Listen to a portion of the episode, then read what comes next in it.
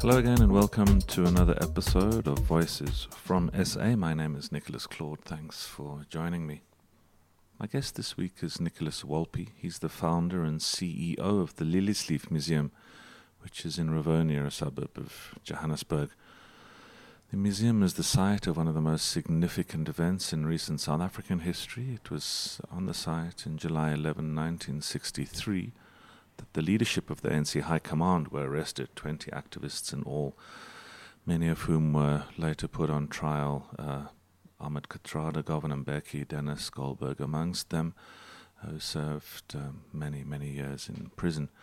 Nicholas's father, Harold, uh, was one of those arrested, but he managed to actually escape from jail, quite a dramatic event in itself, and make his way eventually to the UK. That's where Nicholas grew up. Nicholas and I chatted about the whole project, how it came about, what he's trying to achieve, and also what a personal and sort of cathartic journey he's been on over the years as the project has evolved. Uh, Liliesleaf is a place of memory and a, a, place of liberation, and you feel that in the grounds there's a there's a kind of special uh, sense of something special. Uh, when you when you walk in the rooms, there are the original houses here, along with some extra buildings. Um, we also spoke about his concerns that South Africans were forgetting their history. He's very passionate about um, needing a common history here in South Africa so that we can build a common identity um, for our future. Um, please now enjoy my chat with Nicholas.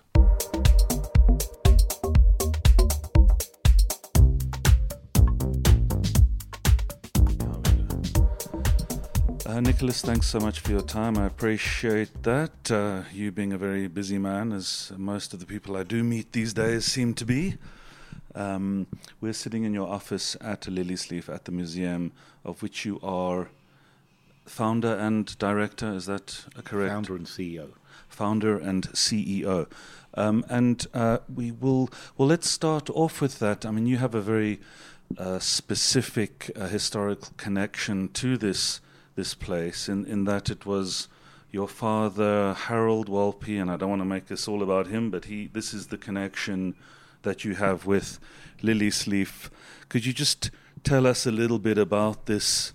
Place and how it came about that you've kind of resurrected this this this site.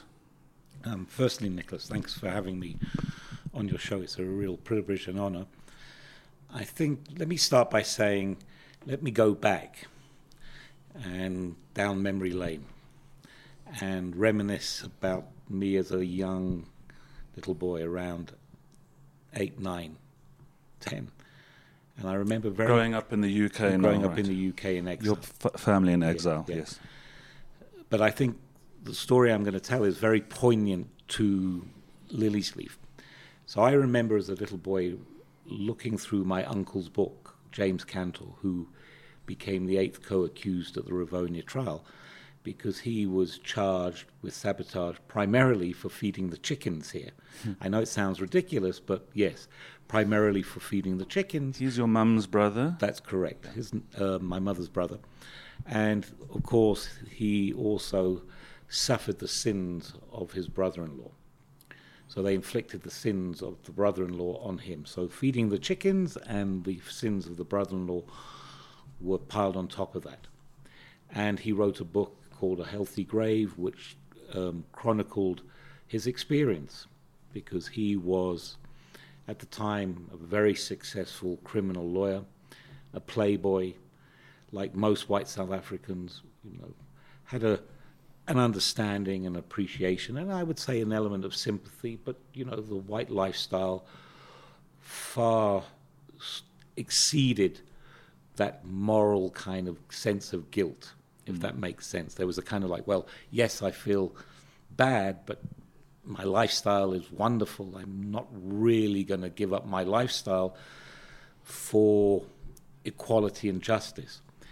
And so he wrote this book from the perspective of someone who was living a wonderful white affluent lifestyle in apartheid South Africa and the psychological, emotional, and I would even say the mental impact that this had on him.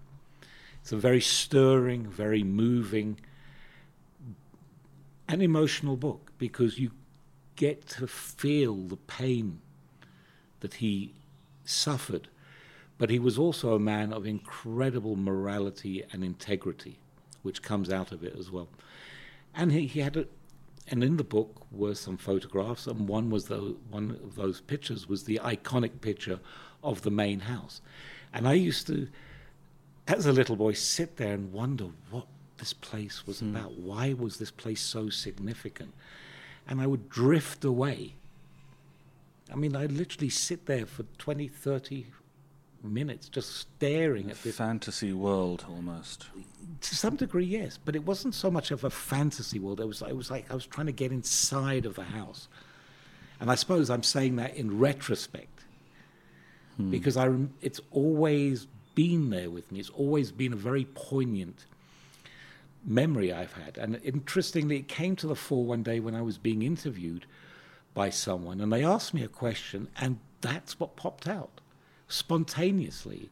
Was there was no thought to it. There was no kind of thinking. I just it came out. It was almost like, and then it became verbal diarrhea around that whole issue of me staring at this picture as a little boy. And I was saying, who would think that at the time, um, 40 odd years later, I would be 44 odd years later, would be doing this project. Hmm. I mean, it was, it was so fortuitous on the one hand, but there was a sense of maybe it was there because it was so poignant that picture. So when I was asked in 2001 to put on the Rivonia trial reunion here at Liliesleaf, and I went ahead, I, as I was going, putting the event together, I thought we can't just do a reunion there's much more to this place than a reunion. We can't let it die. So I said, Can I set up a trust? And they said, You can go ahead, set up a trust. And I negotiated with the three property owners. And on the day, the day before the event, we signed all the agreements with the three property owners, which said you have until the end of March 2002 to come up with the money to purchase the properties. If you don't, then the agreements it are null and void. Away, yeah. Fall away. Why am I telling this story? Because on the day of the event, someone walked up to me and said, Are you aware of something? And he went on for maybe 30, 40 seconds, which of course feels like a lifetime. And I said, Put me out of my misery. What am I supposed to be aware of? He said, I can't believe you're not aware of this. Your father did the legal purchase, and 40 years later, you were buying it back. Hmm. So the link to Liliesleaf was that my father was the lawyer that did the legal purchase it back in August of 1961. Mm. Um, and he was a partner in my uncle's law firm. And not only did he do the legal purchase, he also came to Liliesleaf and met here in the main house in the dining room because he was head of military intelligence. Right. And he would come here and also do the repairing of the Roneo machines that printed the liberation material. And my mother rec- tells a lovely story about how her mother would always, not always, but would ask, Where is Harold? and she would say, He's out playing bridge. That was the explanation as to why he was not around, but most of the time he was here at Liliesleaf. Hmm. So that's the connection. The connection yeah. is that he did the legal purchase for Liliesleaf in August 61 through a front company called Navian Pty Limited, which was the front company for the Communist Party. So, I mean, it's a, quite a deep, like as you say, quite a cerebral kind of connection then you have with the space. Um, but you didn't come back to South Africa with the idea of setting up the museum, or, or was that always something you wanted to do? No, I mean it's it's one of those. I don't know whether the word is fortuitous, bizarre, uh, fates of life. I don't know what would be the most appropriate adjective to describe it because, you know, while I was growing up in exile, I was I. On the one hand, I rebelled. I didn't want anything to do with the struggle. That hmm. I was like, you know, I wanted to separate myself. Okay. like any child, you find ways of rebelling, and that was my way of, on the one hand, rebelling. Hmm. And you know, when I returned to South Africa, the reality was, you know, I was living in the shadow of my parents. You know, I was the son of Harold or Anne-Marie Wolpe. I was not an individual in my own right, which I accepted. But I wasn't aware as to how deep that went. I wasn't aware as to how significant and how much of a role my father played. Yes, you have an idea. Hmm. It's like death. You all, we all say we can deal with, with death when a member of our family dies, but the reality is the acknowledgement and the reality are two separate things. They are worlds apart. And that was the same. So, no, I mean, when I returned to South Africa, it was the furthest thing from my thought. I mean, I did one day go in search of Liliesleaf. I remember I had a friend who was Hmm. a journalist with the Associated Press, and he said he thinks he he knew where Liliesleaf was, and he told me where he thought it was. And of course, I never found it because it wasn't where he said it was. It was he told me it was um, on the other side of the highway, on the M1, Okay. which is you know Yeah. it's quite far from here. So I never found the place. Um, and I never dreamt of doing something like this. But fortuitously, I remember when I was in France in 99, September of 1999. And I'd gone to a town called Orange, which has one of the most beautiful, pristine Roman amphitheaters there is. And there's still a lot of archaeological digging going on.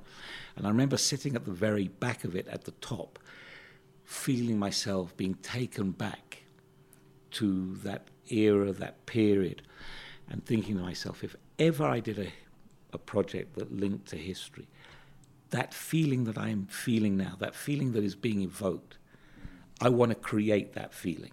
Again, Liliesleaf wasn't even on the horizon, but it was just so interesting that that, that moment in time, I had this sense of if I did a project, this is what I wanted That to create.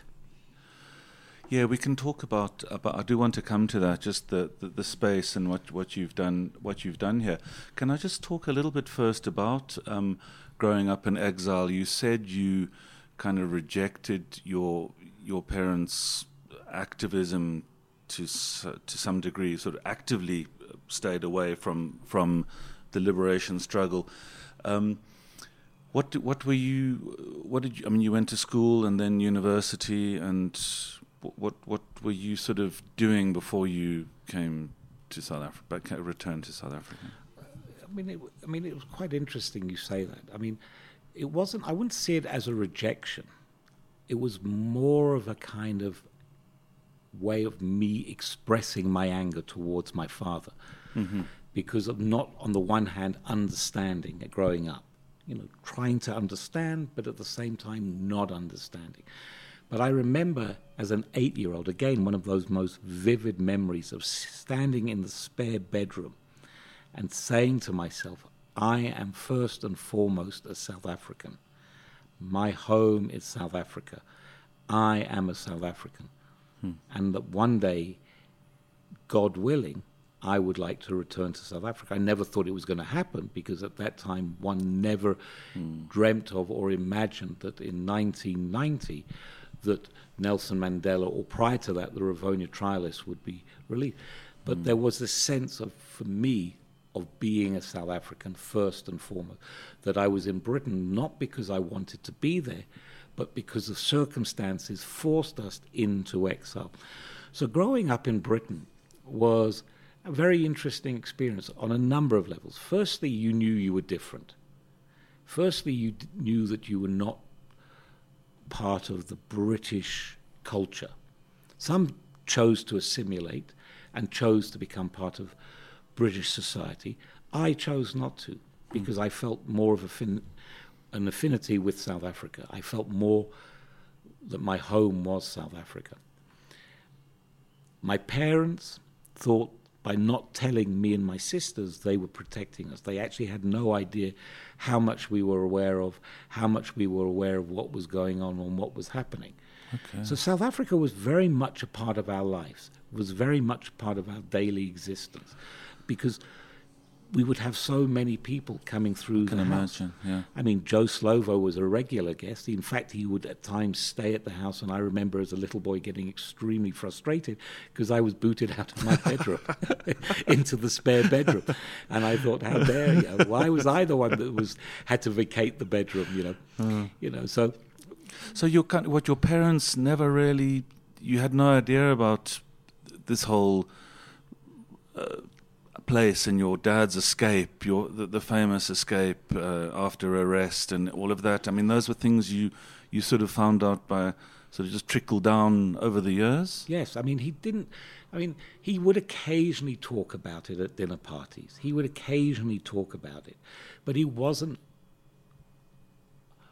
overtly willing to engage. He was very quiet. I mean, the, I would say the information was from the press cuttings that we had. We had a lot of press cuttings, a lot of information around it, but it wasn't something that he would share at the dining room table. We'd have to kind of cajole him to speak about it.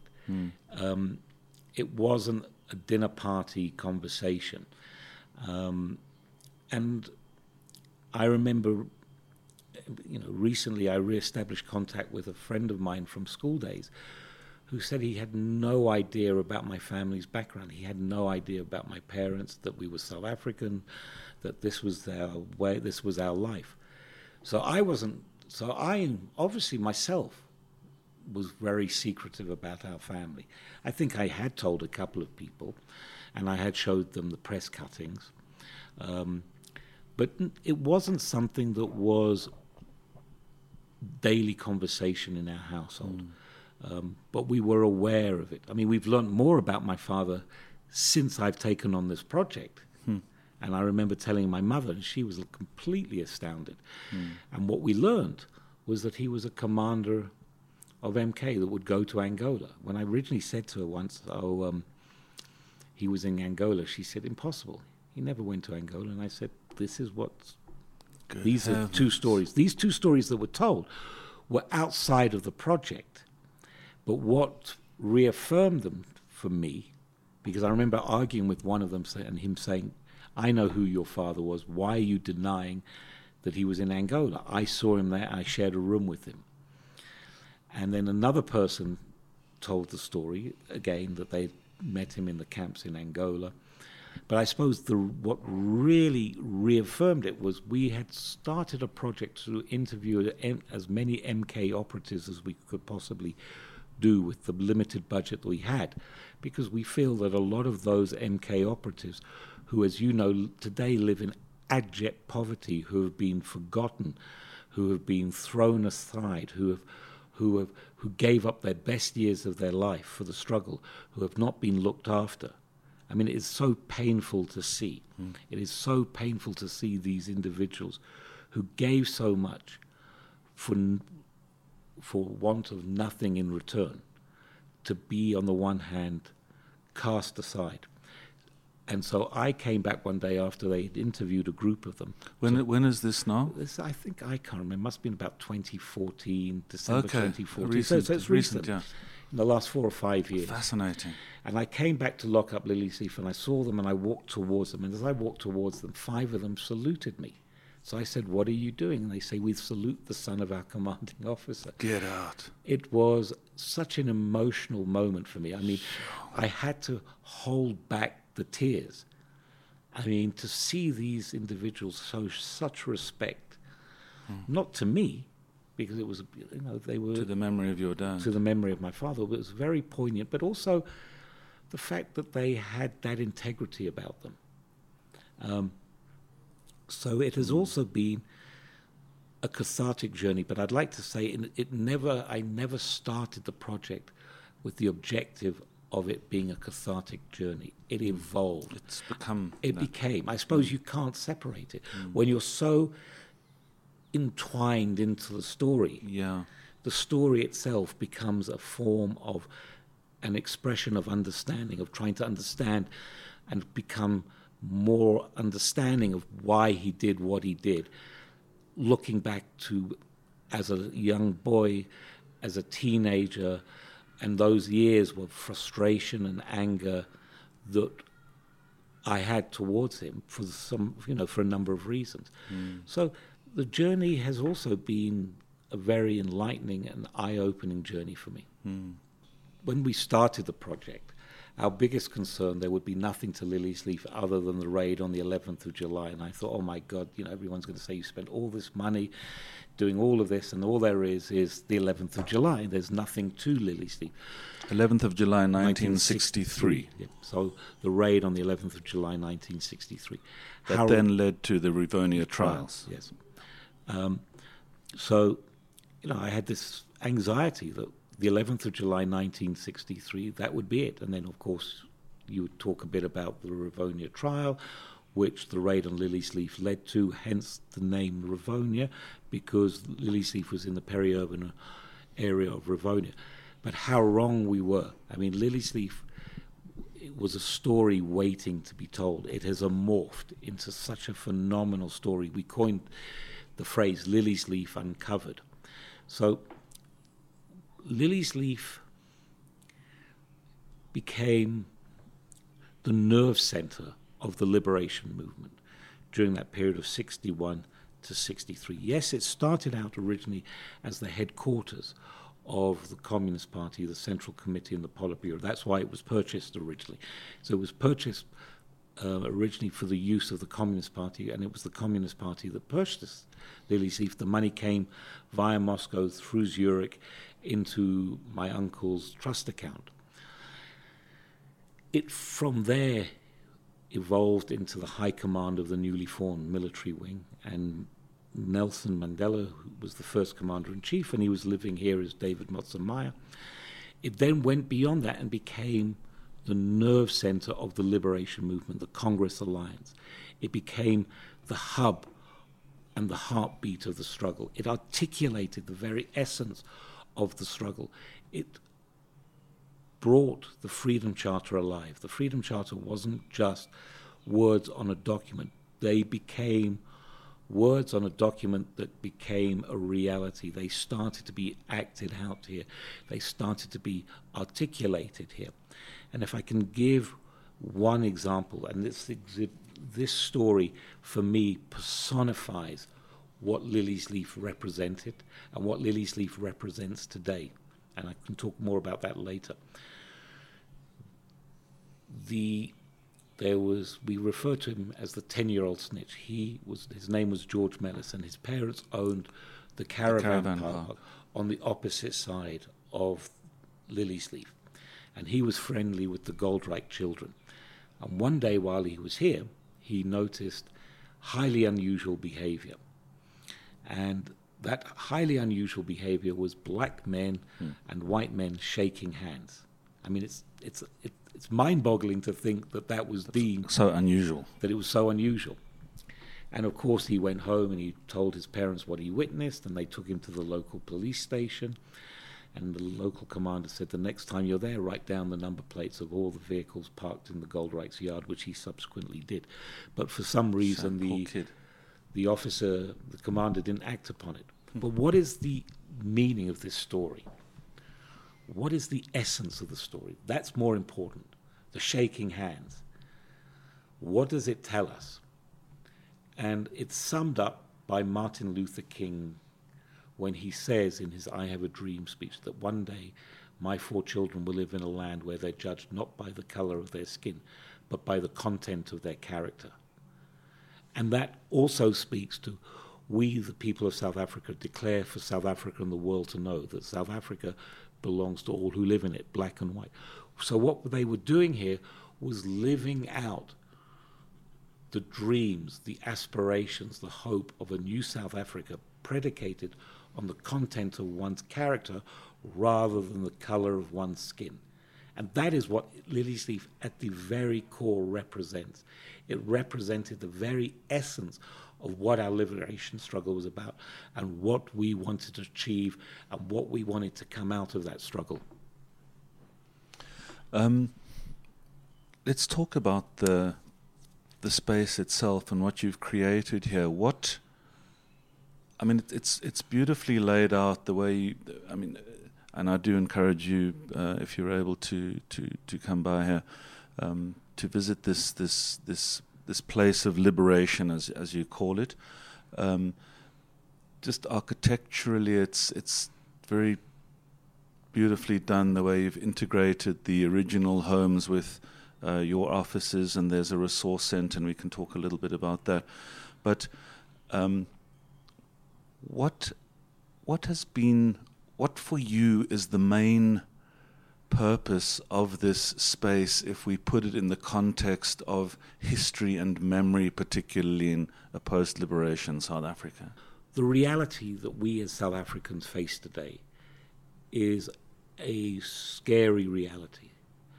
And we can deny it as much as we want, and, and people can say, I'm talking nonsense. But the reality is, we are forgetting our liberation struggle history. We are forgetting what our struggle was about. The names associated with that struggle are being forgotten. There is only one name that people know of, and that's Nelson Mandela. And I f- think it's extremely interesting if you look what is happening in America vis a vis the civil rights movement, where they feel they are. The same thing happened to America. It was reduced to one individual, Martin, Martin Luther, Luther King. King. We've reduced our struggle to one individual.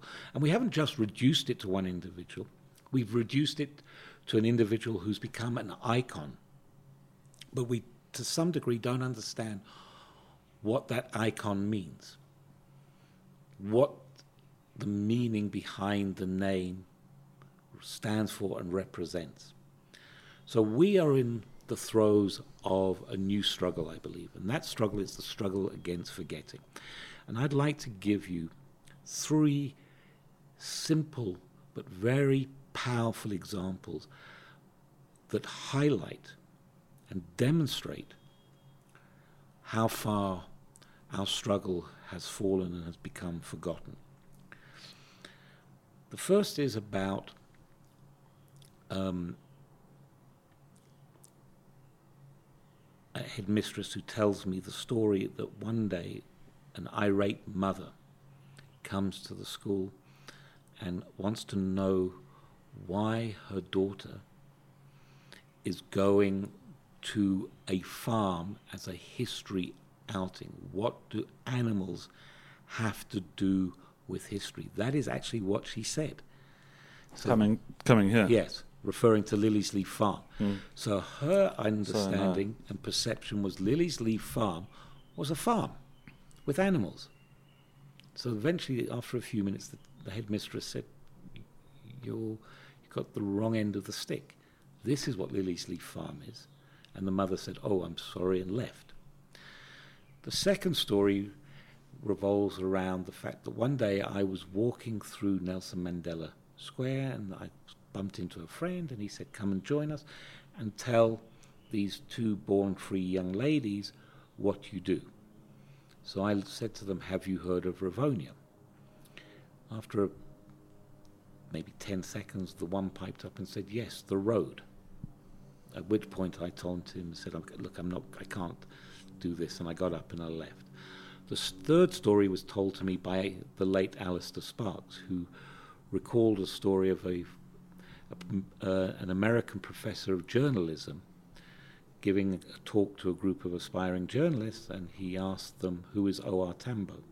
No one put their hand up, and eventually someone put their hand up and said, The airport. These three stories illustrate the degree to which our history, and in particular our liberation struggle history, has faded. Not only faded, but become lost in translation. We think by naming a building after Bram Fischer, naming a road after Robert Sobukwe, naming a street after John Nkidi Albertina Sisulu, Winnie Mandela, we think we are preserving the memory of those individuals and what they stood for. Unless we know the meaning behind the name, unless we have an understanding of the stories and events and what they believed, Those are merely names, nothing more, nothing less. Just like Nike, just like Coca Cola as a name. It doesn't mean anything other than it's a product. But here, it, it doesn't even associate necessarily with an individual.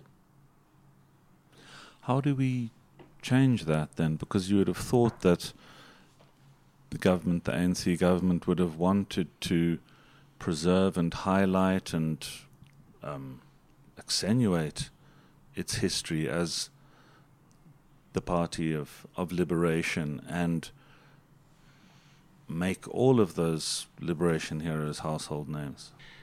In, in, you know, Nicholas, it's an interesting question. It, it's actually baffled me. I mean, on numerous occasions, I recall being interviewed by uh, TV stations, one in particular, the BBC, when they said, Isn't the ANC rewriting history as the victor? And I said, You know what, with all due respect, you are clutching at straws here. I wish they were writing the history. I wish they were doing something. I wish they were being proactive in writing. And I think you can see that whole issue around shall we make history compulsory? It shouldn't even be a discussion. It shouldn't even be up for discussion.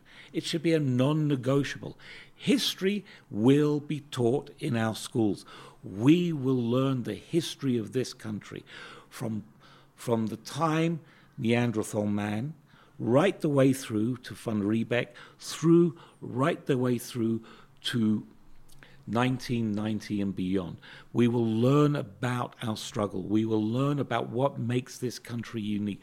We will teach everyone in this country that our struggle was not a struggle that identified black against white, but was a struggle that went to the heart of humanity, to the heart of the morality of humankind, that so inspired the world to rally, so inspired the world in international solidarity that they came together, regardless of ideological affiliation, because it went to the root of what humankind aspires to and wishes to achieve. So the question is, why are we not celebrating that? Why are we not articulating that? Why are we not embracing it? It is a it, it does baffle me as to why we haven't embraced it. I mean, it has got to the point where that has even become political. So when I have talked about the need to create an African history, I've been attacked. Why do we need an African history? Within the context of our African history, there is a, a variety of historical strands which we will learn about. But first and foremost, we are African. Therefore, we learn an African history, and part of that African history is our liberation struggle. But what makes our liberation struggle even more important and our liberation struggle history even more fundamental is it is the source, in I, I believe, it is the source of our of the Nile to create the sense of social cohesion, unity, and common purpose that I believe we lack in this country. We don't have a national identity. Mm. And if you take that as the starting point, if we don't have a national identity, to a large degree, nothing else flows from there. And whatever flows from there is disunity, disorganized, chaotic, because it doesn't give us a sense of what we want to achieve. I mean, that old adage if you don't know where you come from, you have no idea where you're going. And I think it is afflicting us, it is hurting us, and that is one of the reasons why we find ourselves where we are today. So, Sites of memory like Liliesleaf have a fundamental role to keep the memory alive, to ensure that we start to appreciate and understand the importance of our history. This is not about black or white, this is about our history and what can bind us together, just like the struggle bound together the world against apartheid. So, the essence and ideals and the fundamental principles, which are articulated very clearly and very eloquently in our Freedom Charter become the basis and the foundations to build a new South Africa. What role then do you see this uh, site of memory, place of liberation, uh, playing in hopefully uh, not only preserving um, a, a space and time in our past, but giving an understanding of our present and our possible future, and how do you hope that will happen? I mean, it goes beyond busloads of school kids, but I suppose that would be one. It goes. place. It goes well beyond the busload of school kids because we're dealing with a country that has forgotten its past. We're dealing with what I like to call a break in the historical dialectic. And what do I mean by that? That our past is our link to the present and our bridge to the future. I mean, if we look at all the great social scientists and philosophers, their critiques were predicated within a historical analysis. The historical analysis provided the basis of their understanding. Hegel talked about history in the context of consciousization, in terms of the consciousness of the individual. Why is it so then that we talk about history as if it is meaningless to our understanding of the present? We, we do not give the importance of history its due recognition. We do not give the importance of history as a central thesis to our understanding of our social dynamics and the way we interact. So that we've created this, I would like to call it this kind of neutron bomb, where you know, where neutron bombs keep the buildings but kill Mm. the people. But we've created this wonderful edifice to build a solid society, but have neglected the meso people. level, the people, and how they interact. The TRC was a start, but we never followed it through. And that, to some degree, comes down to the fact that our history is ignored.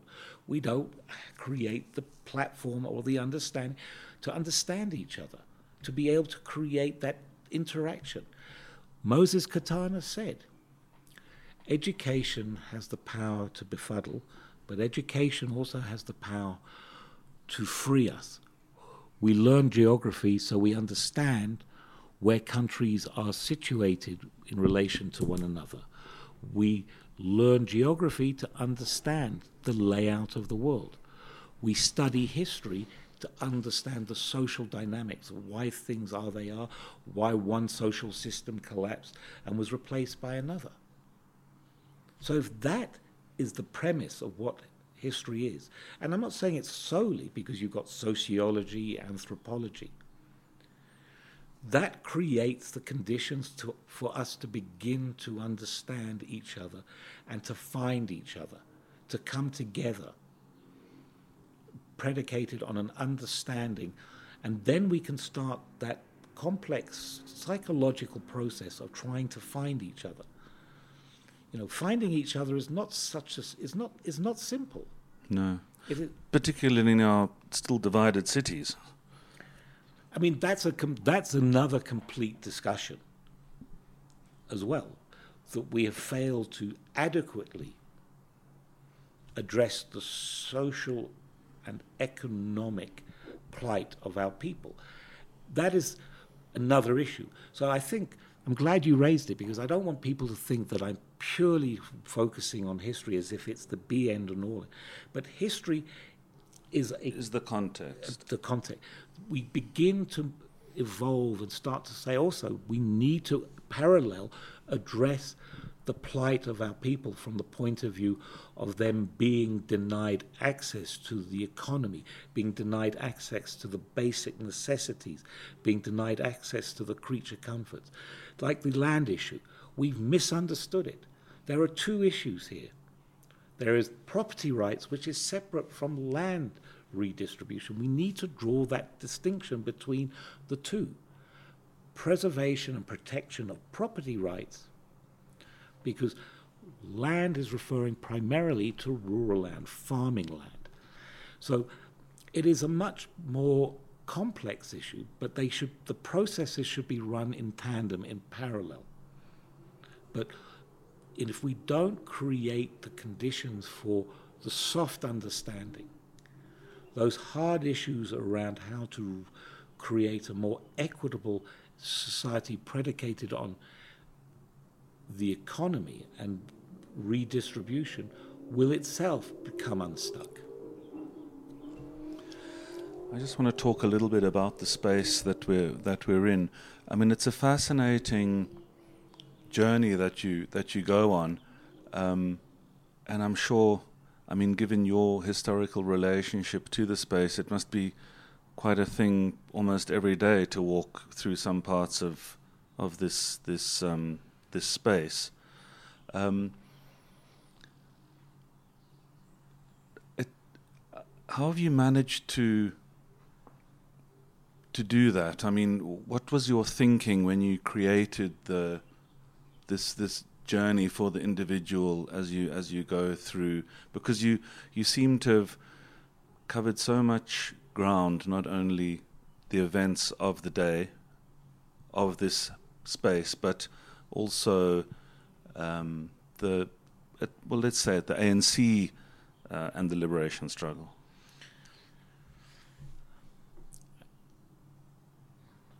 I think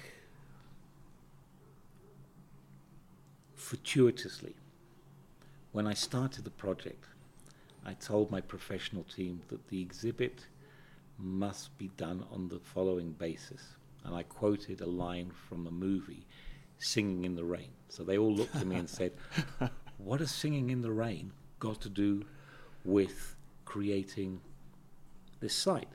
I said, It's going to have everything to do with it. So I said to them, Remember this line. This movie begins in the middle for the benefit of those that come in the middle. So they looked at me like very perplexed. And then later on, I then quoted from Lord of the Rings when Gandalf arrived and Frodo said to him, You're late. And he said, I am never late. I arrive when I am supposed to arrive. I said, Put those two together. So the essence of Liliesleaf is there's no starting point and there's no finishing point. You arrive at the point that you're supposed to start and you arrive at the point that you're supposed to end. Why? Because Liliesleaf as it has grown, is a living, breathing space. And it has a, a mind and feel and an energy of its own. I unfortunately can't feel that energy because I'm so entwined, but a lot of people say when they come here, they can feel the energy, they can feel that atmosphere, and they can feel it, that aura that exists. And you can't go against it. You can't push against the systemic structure. You must go with the systemic structure. And Liliesleaf has that systemic structure is that aura, that sense, that feeling that it has, that, that it's a place of, it's a living, breathing place. And you must go with the flow. And that's what we've done. Mm. So the space has evolved. Nothing has really been planned. It's been a process, just like Liliesleaf was a process that started out as the Communist Party headquarters and morphed into the nerve center of the liberation movement. No one sat back and said, We this are going to be, make Liliesleaf the nerve center.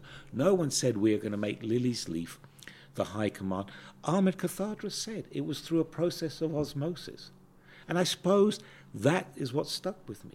Hmm. If this was a process of osmosis, it means it was something that allowed itself to naturally happen.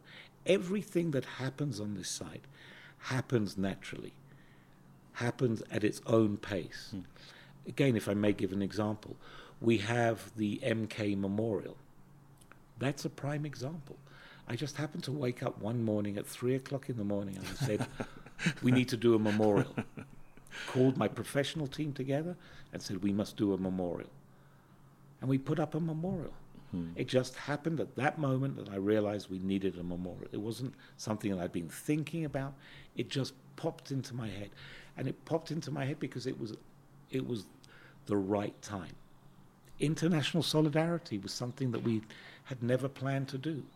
It was something that happened fortuitously. I happened to be sitting with the Swedish ambassador one afternoon, having a cup of coffee with him, and we were talking, and he was saying how concerned he was that Sweden was not getting the recognition for the role and contribution it played in the liberation struggle. So I said, why don't we do a permanent exhibit? Hmm. So he said, okay. Yeah. And so what has that led to? That has led to a permanent exhibit on Norway. We are going to be installing a permanent exhibit on the former German Democratic Republic, East Germany next year. We've just completed a pilot project with the Danes. We're going to be exploring the possibility of doing a permanent exhibit with them. We're doing a permanent exhibit with the European Union. We now want to build the Center for International Solidarity. Hmm. That was not on the, the agenda. That wasn't part of my broader vision. It just has evolved. Liliesleaf evolves according to how Liliesleaf would like to evolve. You've mentioned your professional team, and I'm just intrigued as to if you could just give us sort of guide us through the professional team so we get a bit more of a, an idea of what what other kind of work you are involved in uh, here at the site. So because there is an archive, is there not? I mean, there's there's various other components. So Liliesleaf structurally is split into two components. The first is the administrative side of the Liliesleaf Trust, which focuses on the day to day administration and the day to day running of the historical site, the maintenance of the site, maintaining it, keeping it clean. On the other side is the Liliesleaf Legacy Program. Excuse me. The Legacy Liliesleaf Legacy Program consists of a number of different projects. You've mentioned the archive. So, one of the things which we're doing on the archive is making the archive accessible, making it available. Because there's a wonderful quote by Carolyn Hamilton, and I'm not, I can't remember the quote exactly, but to paraphrase it, she says that the archive is the ancestor to the unborn child. That the unborn child that is born into the world, the archive will provide it with the understanding of the world in which they were born into. So we want to make the archive accessible. We want to make it a place of research, a place of engagement. We have a library of nearly 5,000 books. We have over 900 hours of interview footage, of which over 600 hours Liliesleaf itself has personally conducted. We have historical papers. We have rare pamphlets, books. A copy of the Freedom Charter. And what the original Freedom Charter, but we put that out on permanent display. So the archive is an incredible source. It's also the source for the exhibits because it's the interviews that we take and we use the interviews to create the content. The, the content. But not only that, the interviews define the shape and the matrix of the exhibits to a large degree. We don't shape the exhibit to fit and then fit the interviews in. Mm. We take the interviews and they shape how we do the exhibits, how the exhibits unfold. It's a creative process. We then have the Liliesleaf um, legacy projects. The archive is part of it, but it's a, a separate one, which focus on the interview process, which focuses on developing the exhibits which we install. Right. And the, the primary aspect of the Liliesleaf legacy projects is the capturing of memories and testimonies of individuals. That is our fundamental objective, first and foremost. It's not the actual exhibit, it's capturing the memories and testimonies of individuals, whether they are involved directly or indirectly, or bystanders who, in some way or other, have had who had been impacted by what happened here at Liliesleaf. And then that leads to exhibit development. As I mentioned, international solidarity is one of the projects. We also try and upgrade and improve the exhibits when we can. We also run dialogues because on his last visit to Liliesleaf in 2005, Nelson Mandela said, what made Liliesleaf unique was it was a place of intellectual, ideological, strategic, military discourse and engagement. Hmm. And of course, we honed in on discourse and engagement because one of our visions is to create the Camp David of Africa, the place where people will come and meet, where African issues will be discussed in Africa and not in Europe. And so, dialogue and roundtable dialogues form a key component of that. So we run roundtable dialogues on on particular themes and issues. So we also do occasionally organize conferences. So next year we're organizing a conference on Rivonia and the birth of MK. Hmm. Um, we want to build the Center for International Solidarity because of the importance of international solidarity. Because, like South Africans forgetting our liberation struggle, we are also, and the world is also forgetting the role that the international community played in our liberation struggle. Mm. So there are various strands, and my professional team really is very small. It consists of three individuals the cameraman, the program manager, and the researcher. And of course, when they start to build, they bring in other specialties right. or other people in special areas as required. As required. Mm. Um, I'm interested. Just we need to uh, start wrapping up. I'm interested in two things. Um, one is now the challenge we face in terms of, well, I suppose it's kind of the pros and cons of of technology, um, how you can use technology to build the story and to disseminate the story of of Liliesleaf, of the liberation struggle at at, at, a, at a broader level, but also um, technology in the or dissemination in the in the era of fake news and social media. And I'm I'm just intrigued as to if you've had any discussions around those kinds of challenges or how you see that sort of now going forward. Look, I mean, it's interesting because technology is also the root cause of the destruction of history. What do I mean by that? We live in the here and now we live in the world of the Instagram, we live in the world of the tweet, we live in the world of Facebook. That as soon as you tweet, you move on. It is discarded. As soon as you've posted a picture, you move on. As soon as you posted something on Facebook, you move on. So, on the one hand, it is the immediate here and now. And the immediate here and now is momentary. It is there for a second and gone. And once it's gone, people are not interested. They move on to the next thing. So that they may say, I'm sitting next to Nicholas Wolpe, and that's happened. And then they say they're, they're sitting next to Nicholas Claude. so do you see, Nicholas, that kind of thing where they, they'll be with me one second, they tweet, and then they'll sit next to you and tweet. But sitting next to me has been forgotten because they're now thinking about sitting next to you. And that, I believe, has had an impact on why history is suffering. There are a lot of other reasons, but I believe that technology has in itself undermined the importance of history because it's all about the here and now. It's all about that moment in time. So that's where I think we have a problem. On the issue of fake news, I think that is something that is not really a concern to us. Hmm. Why do I say that? Because your memory of your story may be interpreted by someone else as fake or incorrect, because I suppose you can't say fake and incorrect in the same breath. So we don't have the issue of fake news. What we deal with is dealing with, I suppose, not the authenticity, because your story is authentic to you, but whether it's authentic to someone else, that is the question.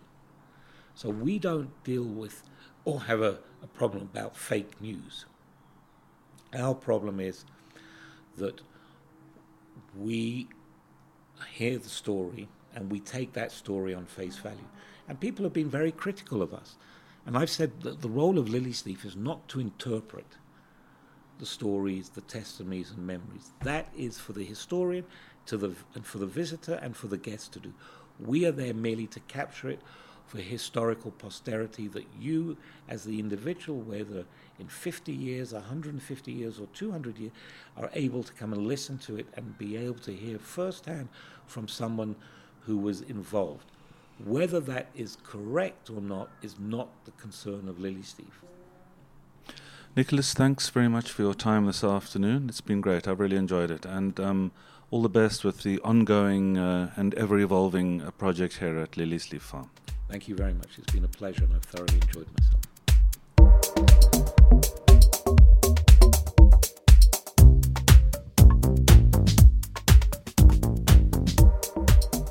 I hope you enjoyed that. I would urge you all to come and visit the museum if you're in Johannesburg in particular or visiting Johannesburg. Uh, Liliesleaf. Uh, it's a it's a really beautifully laid out uh, museum experience, uh, lots of interactivity, lots of information, and you really do get a sense of the purpose of the liberation struggle, particularly from an ANC uh, perspective. Um, and also just to support the museum. Uh, funding is always a an issue for institutions like this. No South African government funding at this stage, and I asked Nicholas about this, and even you know the wealthiest families, Oppenheimers, are he says just not uh, interested in in supporting the project. So get on down there. Please subscribe to Voices from SA and Apple Podcasts, where you can leave a rating or comment. These ratings are important for the pod to reach a wider audience. The podcast is also available on Spotify, Radio Public, Deezer, wherever you get your podcasts. Tell your colleagues, tell your friends, tell the world. Until next time, I'm Nicholas Claude. Cheers.